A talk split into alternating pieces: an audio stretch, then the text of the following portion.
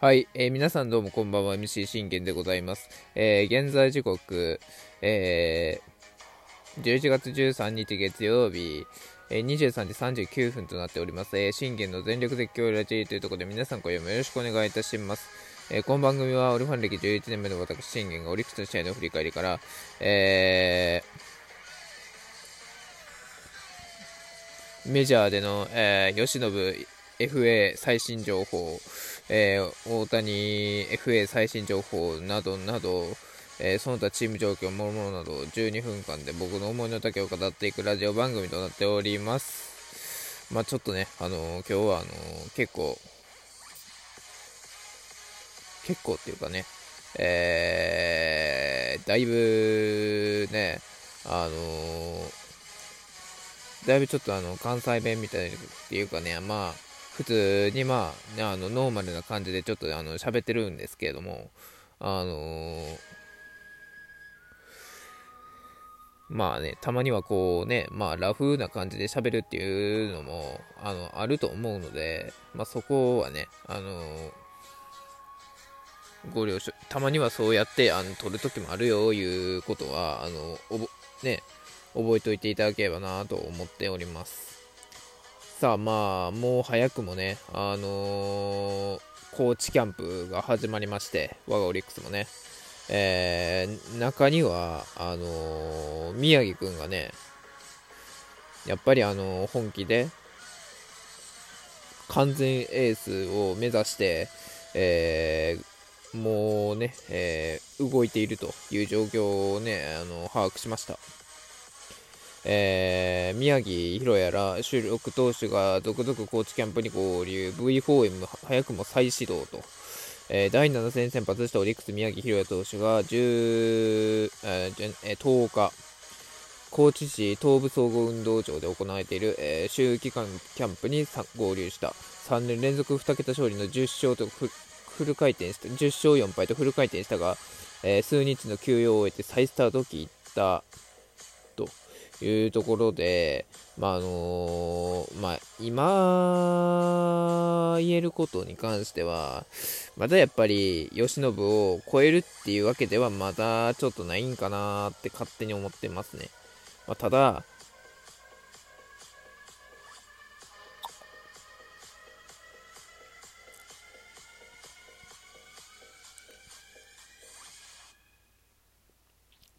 ただ、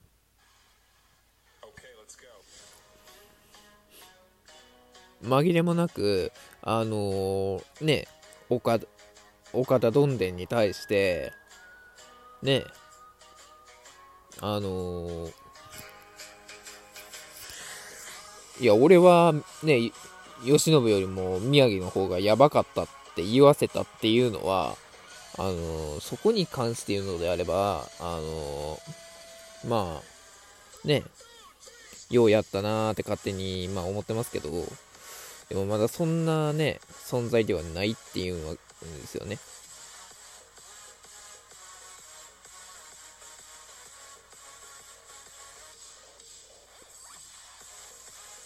まだそんなね、あのー、あれはないと勝手にね、思ってますけど、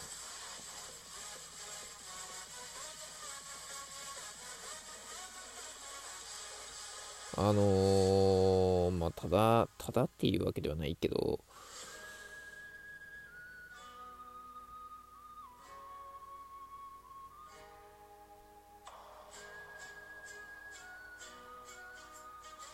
まあ、わ、わからんですけどね。本当に。うん。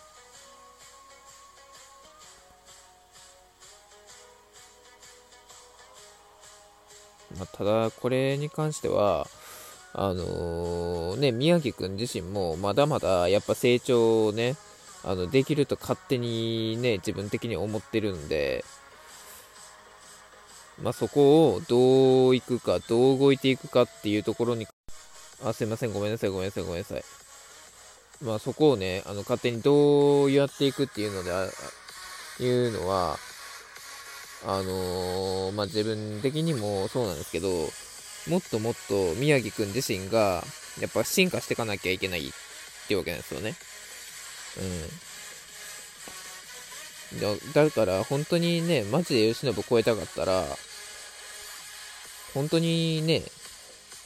ノーノー3回ぐらいするとかさ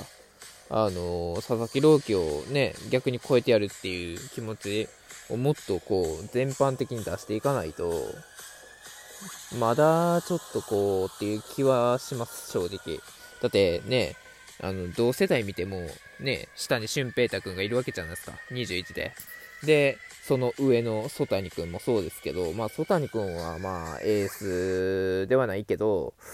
そのまあ、2番手、3番手を全然担える、ね、もう選抜投手で2番手、3番手は全然担えるような立場に今いるんで、正直、田島アーニャと、こう、まあでも田島アーニャもやっぱいてもらわないといけないっていうのはもちろんありますし、幸也にもね、当然ながらいてもらわなきゃいけないっていう流れにはなりますけど、でも FA をあやつはまあ強強行したんで、その幸也の穴も埋めないといけないですよね。だから、慶喜の穴と、幸也の穴を埋められないといけないわけですよ。で、4年後には自分は、あの、斎藤京介君と、あの、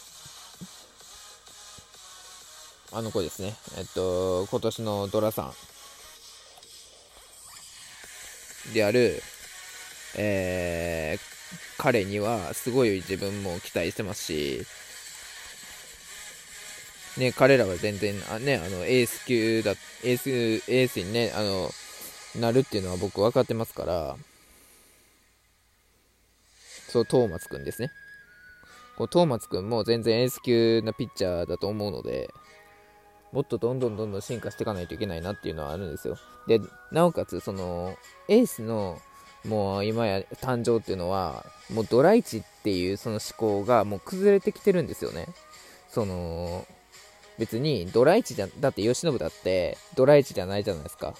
あの、その時の、あの、当時のドラ1って山岡くんでしょ？僕の推しじゃないですか。で、山岡くんは、まあ、エースの器ではなかったっていうのはそうですけど、まあ、もともと選抜でもなかったっていうのは、もうね、これは紛れもなく僕はずっと言ってます。あの多分当時もね、言ってたと思いますよ。あ、これは選抜の向きではないなと。本当にだからワンイニング、あのー、中継ぎで行ったりだとか、ロングリリーフで、まあ、まあ、2イニングぐらいいけたらいいかなっていうぐらいのピッチャーだと。あの、まあね、当時からまあ言ってましたけど、でもそれでもまあね、先発に勝手にしたっていうところで、まあ先発でもまあできてたっていうところで関しては、まあ、うんっては思いますけど、でもそれよりも慶喜は超えちゃったわけなんで、ね。だって山岡君がもしね、絶対エースの器って言うんだったら、取れてるじゃないですか。取れてるじゃないですかっていうのはあれですけど、でも、僕は思うんですよ。その山岡君がもし絶対エースやったとしても、日本最強エースにはなれへんなっていうのはもう思ってたんですね。多分そう答えると思いますよ。多分ですけど、山岡君と、あのー、ね、まあ、今年現れたあの阪神の村上や、えー、DNA の東勝樹だと投げ合った時に、勝てんのかって言われたら、多分東勝樹とも投げ合っても、多分投げ勝てないと思うんですよ。うん。まあ、これがもしね、慶喜が別の球団にいたとしましょう。檻じゃなくても、あいつは、多分、阪神でも沢村賞逆に取ってたと思いますよ、あいつは。うん。もう本当にどこの球団に行っても、あのー、全然やれるようなレベルになってたと思うけど、でもそのレベルに達しさせたのは、ね、やはりオリックスの育成力だと自分は勝手に思ってるので、そこのやはり投手での育成力っていうのは、あのだんだんだんだん上がってきてるなって、しかし、こう、向上してきてるなっていうのは感じるんですよね。あの、佐藤一馬にもしろ、えー、入江、入山に、君にもしろみたいなね。まあ本当ね、中、中川颯君は本当残念ですけどね、正直。まあ彼も全然ね、逸材ではあったんですよ。で、自分は村西君よりも、あのー、彼を逆にあの延命させてほしかった。逆に村西君を僕は申し訳ないけど評価できないっていうか、その、何て言うんでしょうね。戦力外、まあ、うん、現役ドラフト候補でも言うのもいいのかなって勝手に思ってるんですよね。まあちょっとね、あの、明日、あのー、まあちょっといろいろある、またね、その収録にお呼ばれしましてね、まあ、あの、そのこともお話しするんですけども、うん。まあまあまあ、だからそんなね、感じなんで、あの、吉信が成し遂げた、そのね、2年連続ノーヒットノーランするような、2年連続ノーヒットノーランして、3年連続ゴールデングラブ取って、3年連続投手4冠取り、ね、去年に至っては投手5冠を取り、そしてね、最終的にね、3年連続沢村賞を取るようなあのバケモンになったわけですから、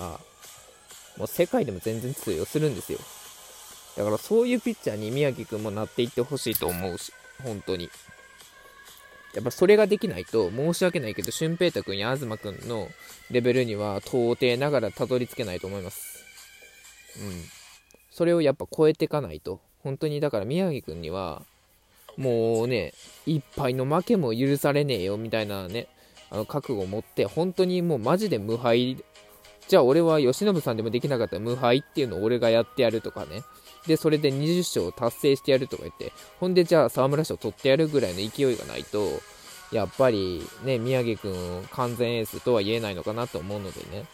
まあそこのところもね、あのー、まあ僕は見てますので来年頑張ってほしいなと思います。バイバイ。